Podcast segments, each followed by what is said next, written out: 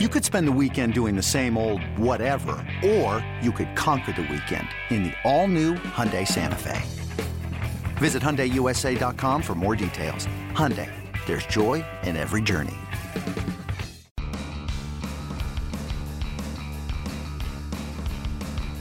Welcome back to the MLB.com StatCast podcast. I'm your host, Mike Petriello, joined here by Matt Meyers, MLB.com national editor. And Matt, uh, pretty interesting show. I think this week we need to look back on a few of the awards that actually just came out over the last couple days. It's a fun week for baseball, finding out who wins MVP, Cy Young, etc. We're going to get to our all StatCast team, which I think will be pretty interesting. Um, I have a couple of pitchers I want to talk about who maybe deserved better than they got, and of course, Jerry Dipoto made a trade so we have to talk about Jerry Dipoto. Two trades actually, trade. but well, anyway. we're not going to get into both the trades. So uh, we are we're going to get into a lot of this, but first, I think a lot of the awards we saw this last week were as expected, right? Aaron Judge, unanimous Rookie of the Year. Clay Bellinger, excuse me, Cody Bellinger, unanimous Rookie of the Year. Not a whole lot of surprise there, right? I mean, I have my uh, I have my opinions about the down ballot votes in the Rookie of the Year, but not so much that it's really that big of a deal. Yeah, there, there, there are too many issues in the world to get uh, Right. concerned about down ballot uh, awards votes. Exactly right. Uh, Corey Kluber wins the American League Cy Young. Totally unsurprising by you know 28 first points, first place votes to two. It was maybe a little more than I thought it would be, but obviously he was going to win. Uh, Max Scherzer crushes the NL Cy Young, 27 first place votes to three. Maybe I thought that would be a little bit closer, uh, but it wasn't. And he he broke the Tom Tango Cy Young predictor. He did.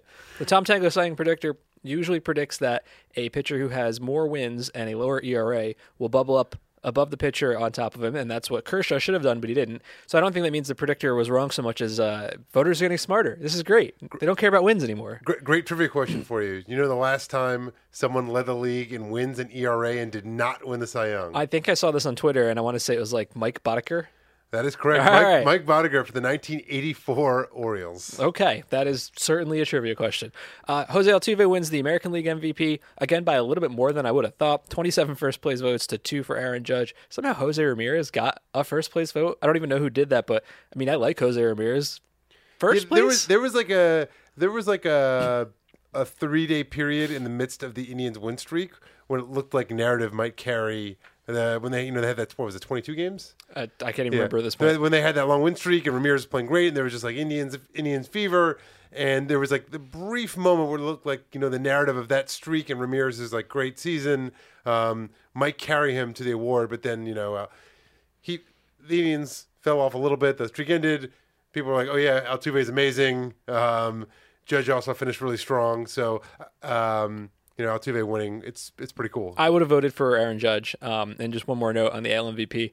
Byron Buxton got some down ballot support, which is, if you think about how his season started off, the fact that that's possible, I think is really cool. It says a lot about how voters are starting to like value speed and defense. It's not just about batting average anymore and home runs. And he's maybe going to be my MVP choice next season. Yeah, and I'm not a voter, and Mike uh, is a BBWA member, but he did not vote on this. So this wasn't us voting for. It was uh, not us. Buxton. Uh, and then the NL MVP. This is the most interesting one, I think. Giancarlo Stanton won by two points, 302 points to 300 points. Joey Votto, they each got 10 first place votes. Uh, Stanton got 10 second place votes. Joey Votto got nine second place votes. This one, it's essentially a tie. For all intents and purposes, it's a tie. Stanton comes away with the award. He is a perfectly deserving candidate. I don't really think you can look at this and say, oh, he, he did not earn it. Obviously, he did.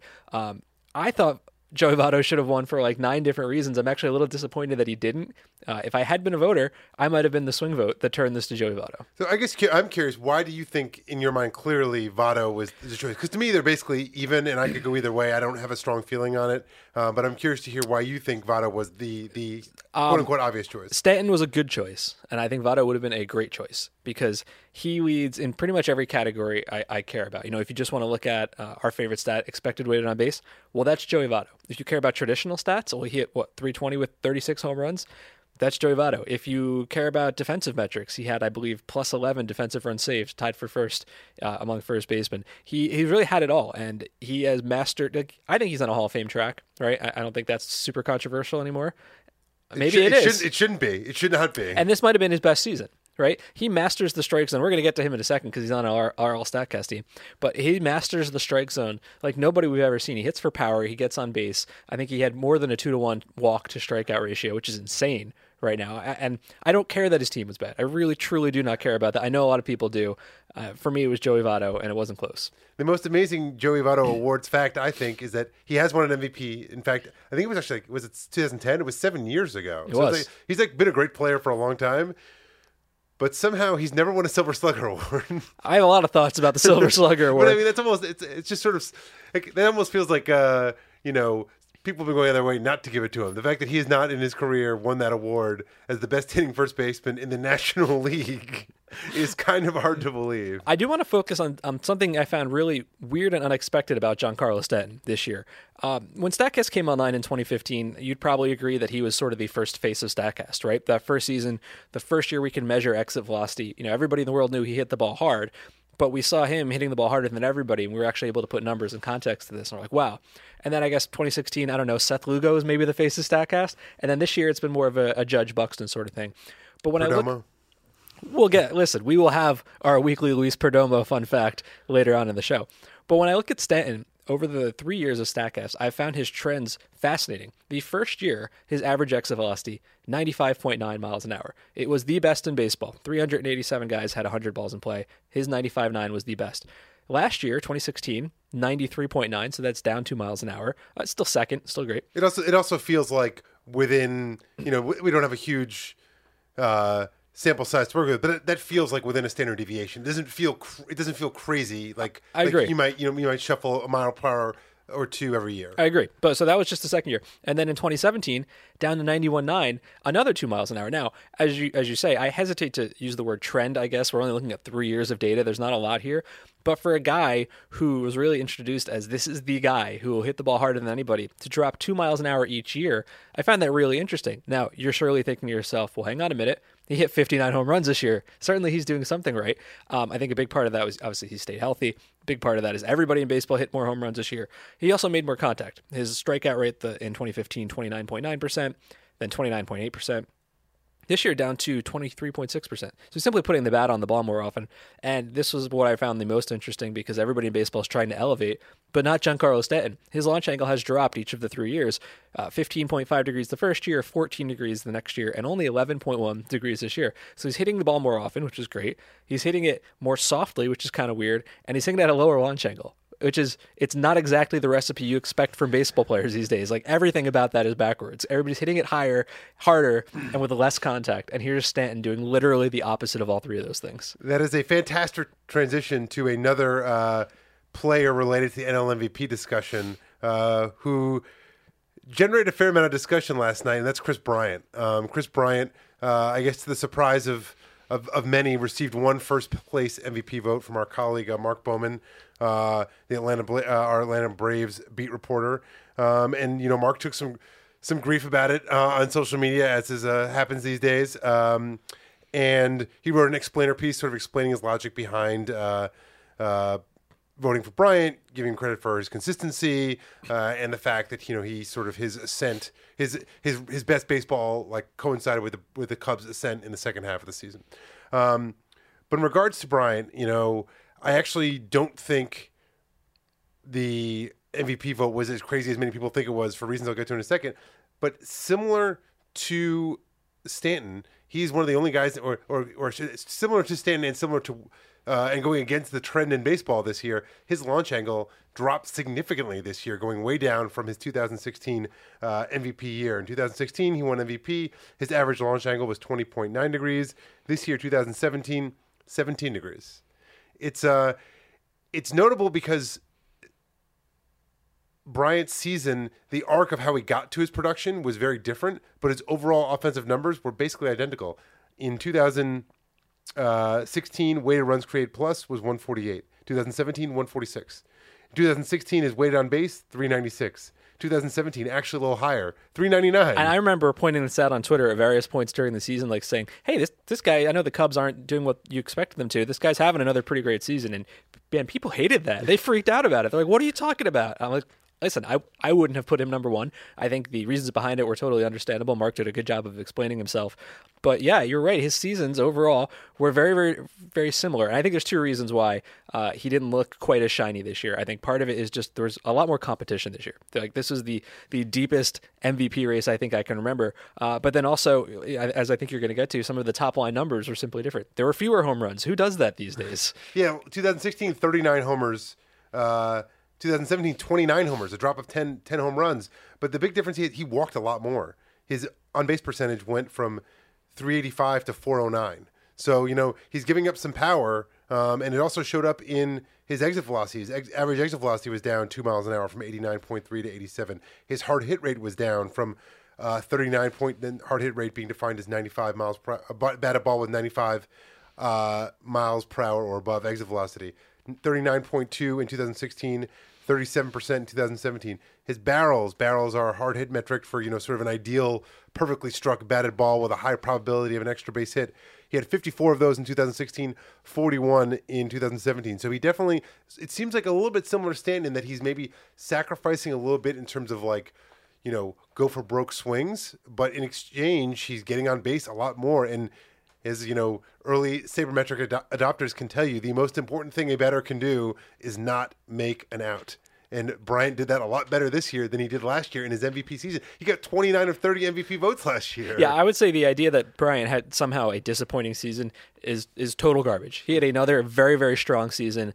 Um, I think just not as strong as some of the competition. That's the way I would put it. Yeah, the, the, the two the two other thoughts I'll have have on Bryant are this: is that you know the the first place MVP vote stands out, but to me, it's no more out of place than two first place votes for Nolan Arenado, who had like a 128 weighted runs created plus, 28 percentage points above league average. You know, Bryant's at one at, at 146. Charlie those- Blackmon is at 141. And those are park adjusted. Those are park adjusted numbers, and you know Arenado, a fantastic defender. Although his and, and I and I don't put a lot of weight in single season defensive metrics, but his his defensive numbers this year were not out of this world. And you know Arenado's a fine player. I think uh, he's a he's a great player, but I think that there's a perception. This is one one player I go against the grain. I think there's a perception amongst a lot of analysts and a lot of fans that he is amongst the the inner circle best players in baseball year in and year out. And in my estimation, he's maybe the third, maybe fourth best third baseman in baseball, and probably more in the second tier outside of the Trout, Altuve, Bryant, you know, to me, Bryce Harper, Clayton Kershaw group. which is not an insult. By No, it's not. I mean, that It's makes not. him one of the best players in baseball. Yeah. yeah. I mean, I, I agree with you totally on that. As I've always said, I wouldn't have voted him for NL MVP because I don't think he's the team MVP. I thought Charlie Blackmon is more valuable this year, uh, but it's immaterial. They finished fourth and fifth. They're both great players, and I, I think of all the votes, this one was by far the most interesting, both at the top and and what happened afterwards. Yeah, for sure. It uh, it was, and it was. I mean, it was one of the it was one of the closest votes ever. Um, and you know, we had I guess six, seven players or six players with first place votes. Six because Rendon did not get any first place votes, which surprised me. Maybe the most underrated player in Exactly. baseball now. He's also in the discussion of uh, best third baseman in the game. One other Bryant point is that you know when I first thought about it, I was like, well, maybe people dinged him because you know he hit fewer home runs, and you know who in baseball is hitting fewer home runs this year? Well, I went back and looked at the home run leaders from 2016. This list And- is amazing. I'm looking at this now for the first time. 2016 home run leaders. I looked at the 17 players who hit more than 35 homers, and I guess you know this is regression to the mean at its finest. Basically, all of them hit significantly fewer home runs this year than they did last I think year. I think I see one guy who hit more home runs, and that's Chris with a K Davis, who just went up from 42 to 43. Yeah, but uh, everyone else dropped. Trumbo 47 to 23, Nelson Cruz 43 to 39, Encarnacion 42 to 38, Dozier 42 to 34, Arenado 41 to 37, Right. Chris Carter 41 to 8. I mean, you know, Big Big Poppy were, were retired, obviously. Like Yeah. Chris with the C Davis didn't have a great year. Miggy got hurt. Machado got off to a slow start. Donaldson got hurt. Matt Kemp got hurt. Uh, you're right. I mean, a lot of this is regression. You and then we, we had we had players on the other side, you know, who jumped up in in a big way with home run numbers. Obviously, Aaron Judge bursting on the scene and hitting Sure. you know 52. Here's Chris going up- Taylor with 25 or whatever. And like, but uh, so yeah, so yes, yes, uh, Bryant dropped uh, ten homers, but that was not out of line at all with the other home run leaders from 2016, and sort of a good reminder next year that you know. Aaron Judge may only hit 45 home runs, but that's probably kind of to be expected because it's hard to hit 50 plus home runs every year. I'm, I'm torn between yes, you're 100% right, and also he hit that many home runs while basically not making contact for six straight weeks. So, as far as how I'm going to value him heading into next year, I have literally no idea. Let's talk about a trade that happened, but first, let's take a moment to tell you about our friends over at the Cut4cast. It's the podcast from the staff of MLB.com's Cut 4 section. They focus on the lighter side of baseball. If you've made it this far into our podcast, you'll really enjoy theirs. It'll make you laugh, and you might even learn something about baseball dogs or ballpark food.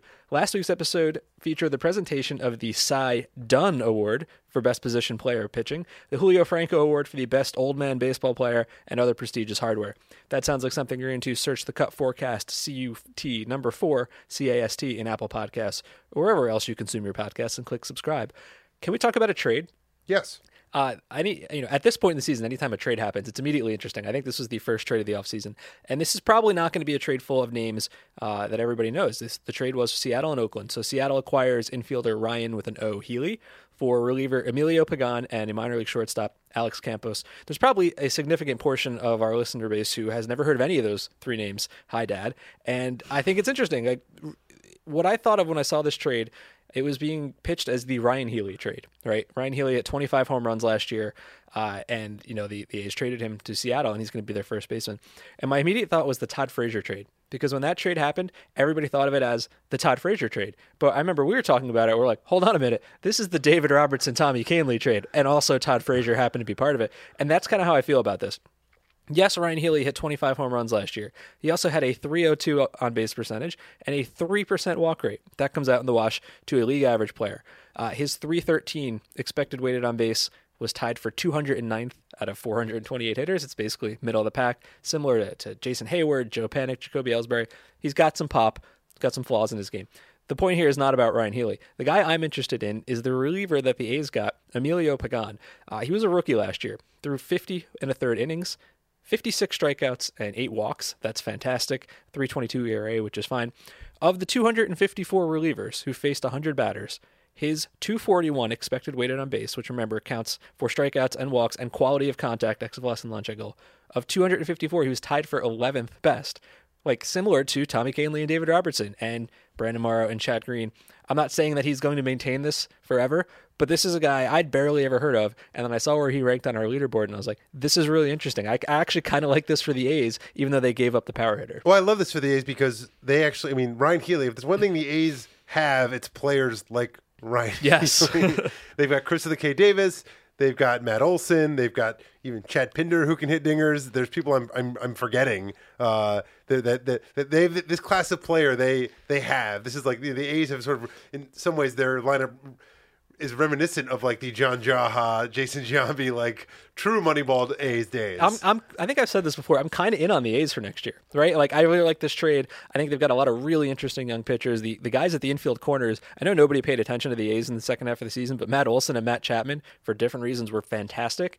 I think there's a lot of reason to like the A's. I'm not saying they're going to be better than the Astros because they're not, um, but they could be interesting. And what I also liked about this trade, and this was uh, brought up by our friend Dave Cameron at Fangraphs, could you have imagined just like three years ago? After the 2014 season when power was down, home runs were down, somebody trading a young first baseman who could hit for power for a rookie reliever, and us thinking that the team that got the reliever made the great deal. It's amazing how quickly things have changed. And I'm I'm a little surprised by it just because you know the the Mariners have had bullpen issues of their own, and there is like, you know, I know Healy's under team control for a few years. He can play a couple positions. So like I, you know, I get like I understand why like a team might value him, but obviously he doesn't he doesn't walk like at all. Um, and there are, you know, first base DH types readily available on the market this offseason that could, you know, you wouldn't have to give up talent to go get. I guess that's sort of, you know, your Logan Morrison. I guess they've already had the Logan Morrison experience, but your Lucas Dudas. Um, sure. there, there's others that I'm I'm probably forgetting. So just for me, it seems like an odd um, an odd trade for the Mariners. Well, after Danny Valencia and after Yonder Alonso and now Ryon Healy, I'm looking forward to, I guess, the 2020 season when Matt Olson will be playing first base in Seattle because Yeah. that seems to be the pipeline. Before we get to the all StatCast team, let's talk a little bit about some pitchers who deserved better. And I think with any kind of stat, it's always really fun to try to predict who you think might be more valuable next year. It does not take any sort of effort to say, hey, I think Max Scherzer is going to be good next year. Yes, he will. But if you look uh, a little bit deeper into the skills, you might be able to find something that isn't readily available just by the top level stats. So what I did here is I compared ERA to expected weighted on base. And that's interesting, I think, because you can have a really great quality of contact and still not really perform well. You can have a bullpen that lets in all your inherited runners. You can have terrible batted ball luck. You can have a defense who just does not help you at all. You can play in a terrible ballpark. There's a lot of reasons you could be a good pitcher and have poor results, right? Like every five and a half ERA does not come equally. Sometimes you're bad, and that's why, and sometimes other things happen. So if I had done this last year, I probably would have called out Anthony Swarzak and his 552 ERA last year. Uh, Kirby Yates had a 532 ERA last year. Shane Greene, Aaron Nola, both around five. Last year, they had a very good expected weight on a base and very poor ERA. And all those guys had really good years this year. I'm obviously cherry picking. There are guys I would have called out who didn't have good years this year. Nothing's 100%. But I think this is a really interesting way to just get past results uh, and into skills and into process. So uh, let's talk about a couple of the guys I pulled out. I think Jeff Samardzija, right, is probably the most obvious one. A 4.42 ERA, which is not great. A remember uh, for expected weighted on base league average is 3.14, so he had a 2.94, very similar to Robbie Ray, who had a 2.89 ERA, and Jon Gray 3.67 ERA. Uh, Samardzija increased his strikeouts from 20% to 24, lowered his walks, had 205 strikeouts and 32 walks. That is his second best strikeout to walk rate in the National League. Now, like everybody else on this list, he gave up more home runs because that's just a thing that happened in baseball this year. But when I look at Samardzija, I see a guy who had uh, poor outfield defense behind him, an ineffective bullpen, and I think this is a guy who probably deserved better than a 4.42 ERA. Yeah, I can't help but think that the um, the performance of Denard Span, who I think was last in our outs above average. Uh, second last to, to Kemp, I think. Okay, so last yeah. we're, we're, center fielder in terms yes, of outs yes. above average. Uh, had something to do with this with this number because you know uh, Samardzija is a guy who gives up a fair amount of fly balls, a spacious outfield. So you know, without without having and you know looked at looked at looked at the film or looked more closely at the batted ball profile, it's a hunch that the uh, that Span uh, had had a role there. I, I agree with you, and I want to d- repeat that exact same argument for Marco Estrada. Marco Estrada had a 4.98 ERA a year ago. He made the All Star team. His ERA was like 3.50 or something, but his expected weighted on base of 2.99 almost identical to the previous year. His strikeouts and walks were the same. If you look at somebody who had a similar expected weighted on base this year, Kyle Hendricks, 303 ERA, Madison Bumgarner, 332 ERA. So how did Marco Estrada get an ERA of nearly five? Well, the Blue Jays outfield was, to put it kindly, terrible. Kevin Pillar took a step back. Uh, Jose Bautista obviously is not really going to be an everyday outfielder anymore. They didn't really have a left fielder. If you look at his batting average on balls in play, 2015 it was 202, 2016 it was 202, and last year it was 254. So I do think you know a noted fly ball pitcher uh, saw fewer balls landing in gloves, and that you know increased the ERA. So I'm not going to go through everybody on this list here. I have an article coming out about it, but one other guy I do want to touch on, just because I love finding a guy that no one's ever heard of, Kevin Shackelford. Have you ever heard of Kevin Shackelford? Uh, I've heard the name, but I can't okay. anything about it. Kevin him. Shackelford was a rookie reliever for the Cincinnati Reds, and when you see a 28 year old rookie reliever with a 4.70 ERA, you probably wouldn't even spend five more seconds investigating it. You think there's nothing here. However, 259 expected weighted on base is very similar to Chris Devenski and Cody Allen, who both had ERAs under three. He struck out 38 guys in his first 30 and two thirds innings. Uh, after giving up nine runs in his first seven games, then only seven runs in his final 19 games. They actually acquired him for Jonathan Broxton once upon a time. And, uh, you know, I just, I'm hopeful that some of these guys on this list, I've also included Kenta Maeda, Jharel Cotton, uh, Mark Melancon, Cam Bedrosian, will have bounce back seasons next year, and then I can point back to them and then ignore these guys on the list who don't have good seasons next year. That's kind of the way these things work. Uh, let's get to the All Statcast team. Okay, let's define the All Statcast team. This is not what people think it is. It's not a list. It's it's not the best players in baseball. Now, some of these guys are, but there's no Clayton Kershaw on this team. There's no Mike Trout on this team. This is one player at every position who has done something extremely interesting from a Statcast point of view. Maybe he's the fastest guy at the position, you know, that best throwing arm, whatever. All the skills we can measure, that's the guys we've named to this team here. And uh, those of you listening might get a, a, sneak preview. Mike is writing this up uh, for the site. Uh, will uh, roll out over this weekend, and it's the third year. This is the third annual All Statcast. Team. It is, and when I wrote this up, I think I actually mentioned this in the intro. Is like the tools we have now as compared to the tools I had when we did this in 2015. I think the first year it was like entirely exit velocity and spin rate, and now it's like, well, we have catch probability, we have sprint speed, we have all expected weighted base, we have all sorts of fun stuff. Um, so I think some of these won't surprise you terribly. Yeah, but you, you, longtime listeners uh, will have heard some of these names before. But uh, some are obvious, right? For example, at catcher, uh, I thought about Gary Sanchez and his cannon arm, but I went with JT Realmuto of the Miami Marlins, who I believe is Major League Baseball's most athletic catcher. Uh, and that makes sense. They signed him as an infielder. He was a quarterback in high school, a wrestler, and all this. Had a pretty good season with the bat 332 on base, 451 slugging. He is the fastest catcher in baseball by kind of a lot. His sprint speed is 28.6 feet per second. The major league average is 27. Uh, 28.6 with the next fastest catcher, Willson Contreras, being 27.4. There were only three catchers, Aaron uh, Austin Barnes being the other, who topped 27 feet per second. So he's not just the fastest catcher by a little bit; he's the fastest catcher by a lot. And I think that's interesting. We've never really been able to measure that before this year. He also has elite pop time. He had a pop time average of 1.89 seconds to second base, tied with Austin Hedges for baseball's best among 58 catchers with 10 stolen bases. You combine those two things, and I see baseball's most athletic catcher. Obvious choice. Obvious choice. Now, first base is a little tougher. I went with Joey Votto, and there's a lot of different ra- ways you could have gone in this direction, right? But I, I went with Joey Votto for plate discipline. And I know that doesn't necessarily sound like a StatCast thing, but it is because if you look at baseballsavant.com, uh, we introduced what we call the detailed strike zone. It's not just in the zone or outside the zone. You can also select the edges of the zone, which is really important. And what I really, I, I found this number and I thought this was fascinating. There were uh, 323 batters who saw at least 300 pitches outside that zone. So really, the terrible pitches. Not a single one of those hitters took a swing at fewer of those pitches than Joey Votto. Out of those terrible pitches outside the zone, he went after just 5%. At the other end, Sal Perez went after nearly 40%. This is a big deal. I mean, and you can see it in the outcomes, right? When Joey Votto made contact inside the zone or on the edges, he hit 347. 88 miles an hour exit velocity. When he actually made contact with those terrible pitches outside, 0.063 batting average, a 68 mile an hour exit velocity controlling the strike zone is maybe the single most important thing you can do. Also, no pit, no hitter in baseball had fewer of his pitches coming from behind in the count. This is the Joey Votto story in a nutshell. Yep. Um, it's second base.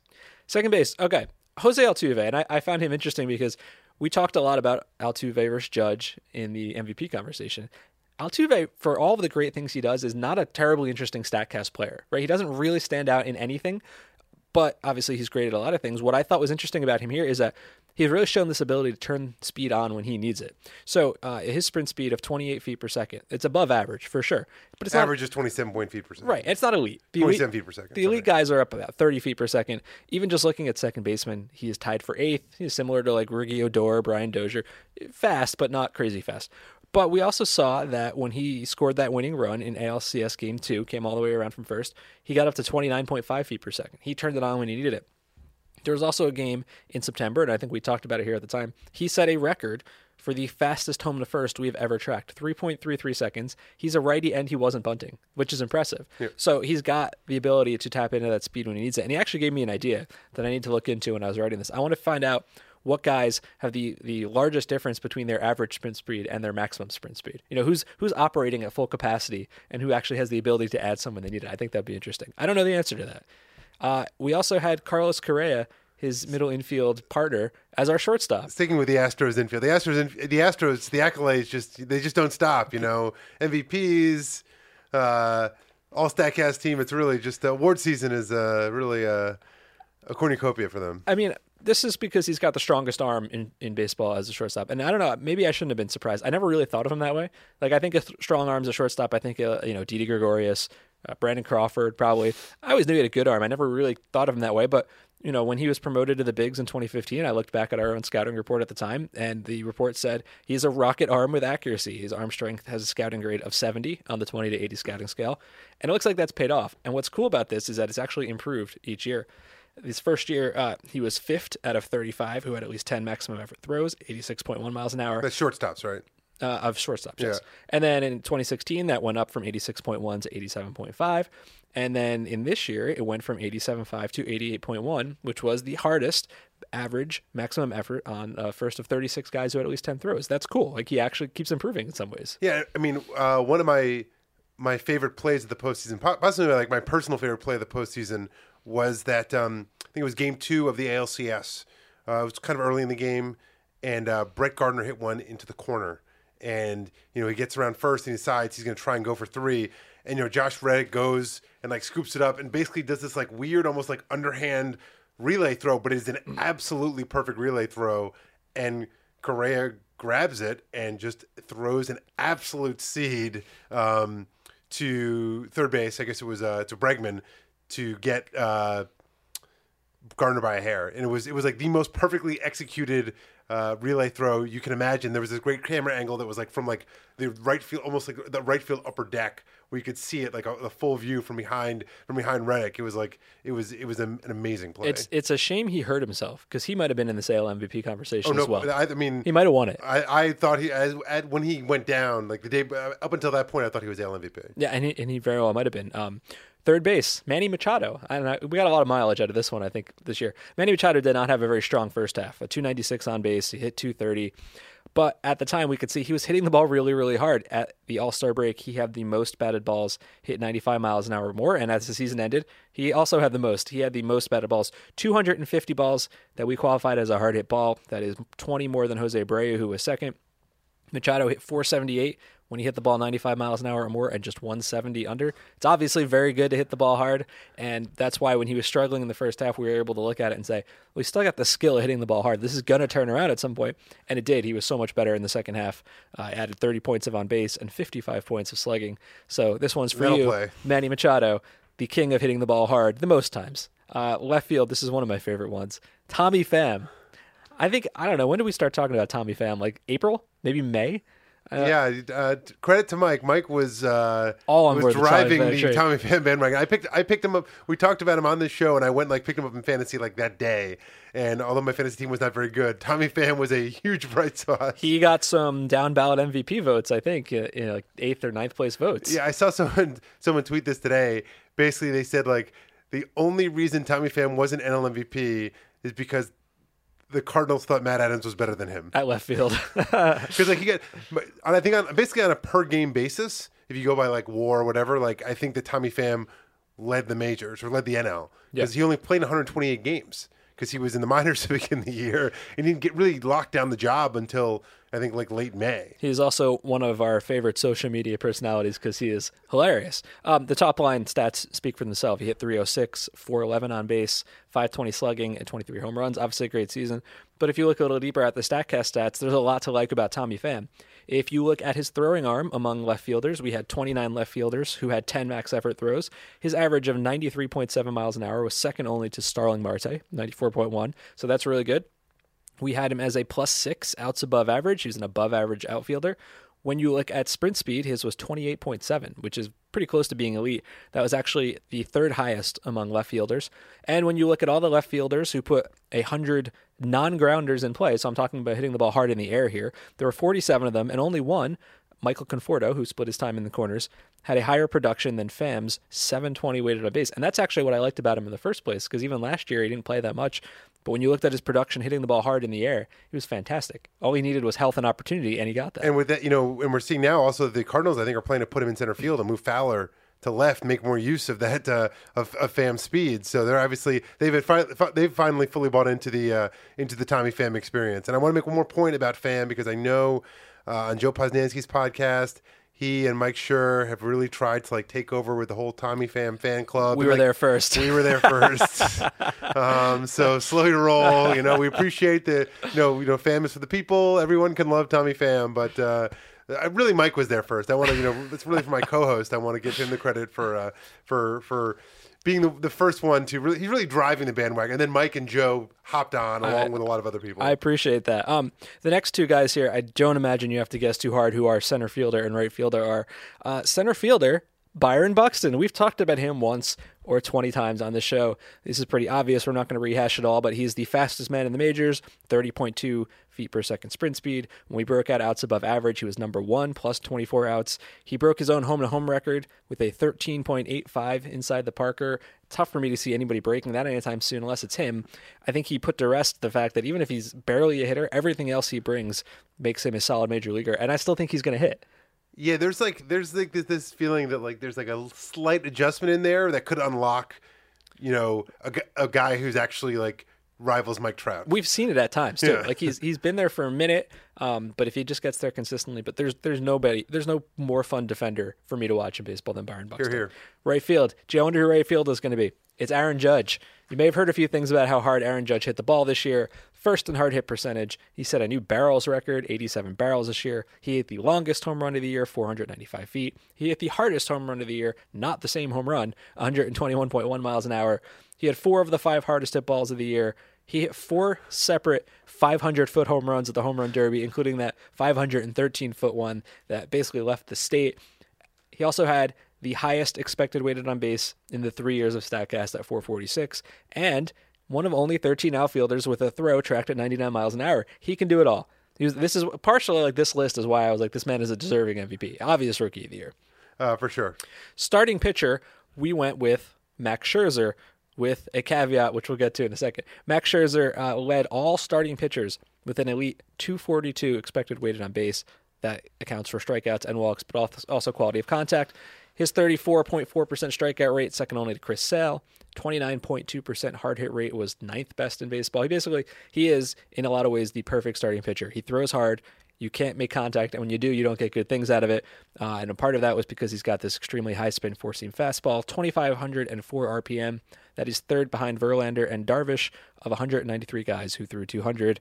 Max Scherzer, Cy Young Award winner, and possibly on a path to Cooperstown. I don't think it's controversial to say that anymore. Yeah, no, it's not. Uh, although Joe, Joe Sheehan wrote a really interesting piece about him uh, this week, sort of taking that into account and also acknowledging the fact that, like, you know, part of, and I love Max Scherzer. Max Scherzer is my favorite pitcher in baseball to watch pitch. Um, I'll, I'll, preface this by saying that. But Joe made a good point, or I should say, an, an interesting point, um, sort of comparing him to similar players at similar ages and just sort of acknowledging that, well, two things. One of which is that, like, part of his his two last two Cy Youngs are because of Clayton Kershaw's back. Sure. But I guess, you know, health is a skill. So to credit to Scherzer. But, you know, we've seen a lot of pitchers, and he compared him to Johan Santana, who, like, were amazing until 31 and then, you know, didn't do much after that. Even Roy Halladay, you know, I obviously don't want to bring him up in light of his, his unfortunate passing, but similar guy who, who at, you know, 32, 33 was like on top of the world, and then by like 34 was basically out of the game. So pitchers, it's just like it's hard to know when they're on a Cooperstown path. On the flip side, a lot of the guys who end up at, in Cooperstown as pitchers didn't look like Hall of Famers when they turned 30. Like, you know, Randy Johnson at 30 didn't look like a Hall of Famer, and then he basically was like, you know, the best pitcher in baseball for the next nine years. Well, I'd see. If I am still fortunate enough to be working in baseball in eight years, I will have a vote for the Hall of Fame. And I, I can't imagine Max Scherzer will be in by then. He's still got a couple more years ahead of him. And then you have to wait five more years. So I'm really hopeful I will get a chance to cast a vote for Max Scherzer in the Hall of Fame. I think that'll be hopefully cool. Yeah, the other point is that there's all these guys that are sort of still like waiting. You know, Mike Mussina, uh, Curt Schilling, and you certainly say that Max Scherzer hasn't reached what they've done in terms of career value. They should have been in several years yes, ago. but like, but the point is that they the, the point is when we talk about who is going to be, not who you think should be, if they're going to make it or not. You know, if if if the voters have rejected Mussina and Schilling, and Kevin Brown basically fell off the ballot instantly, Dave, Dave Stieb, um, someone else should be. You there. know, it doesn't. It doesn't really bode well for someone like Scherzer, unless like the the the, start, the standard for starting pitchers changes dramatically, and maybe it, it, it might at some point, but until it does, he has a lot of work to do. I guess maybe I shouldn't say this without thinking more about it. The only slam dunk starting pitcher right now is going to Cooperstown is Clayton Kershaw. Yeah, I think. I, mean, I, I, think Verlander probably now is the narrative, but Felix still... Hernandez like kind of depends. Like he had a great twenties, and the thirties don't look so good. Uh, Sabathia will probably have a case. I think if Verlander has like two more like like above average seasons, you know, like he's, he's sure. locked in. He might be in now, but I think that like with two more like you know three or four win seasons, but in terms of war, not you know right. wins, he's he's in. Yeah, Greinke um, will be in the conversation, but I think for right now, Kershaw is probably the only one who's slam dunk right now. Agreed. Relief pitcher Kenley Jansen, and you know there are a lot of great relievers in baseball these days. He led all pitchers with a 198 expected weighted on base, and I really want to put that in context for you because I think this number is cool. We looked at 254 relievers who faced 100 batters. And when you look at number two through number 20 in lowest expected weighted on base, they're kind of tightly bunched around, you know, from a 216 to 246. So number two overall had a 216, and Jansen wasn't number one by a little bit, 198. I mean, that is a huge gap. That is absolute dominance. 42.3% strikeout rate, second only to Kimbrel. I mean, this is a guy who's had, what, five or six amazing years now, and then he took to an entirely new level this year. Yeah, he's uh, he's he's something. and then um, I said there's a caveat when it came to starting pitchers. So I guess there's an honorable mention. And if you've been listening to the show for any length of time, you know that whenever we talk about Buxton or Judge, there's always a third man who comes up, and it's not Seth Lugo, not this year. It is drumroll please, Luis Perdomo.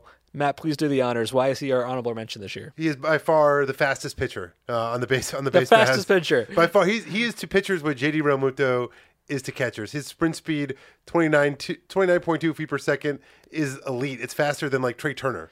Uh, just to give you just give you a sense uh, of the, the type of speed that Luis Perdomo has, he hit four triples this year. He, the last pitcher who had four triples in a season was Robin Roberts in 1955. The Blue Jays, as a team, hit five triples this year. Luis Perdomo had four, and he came by.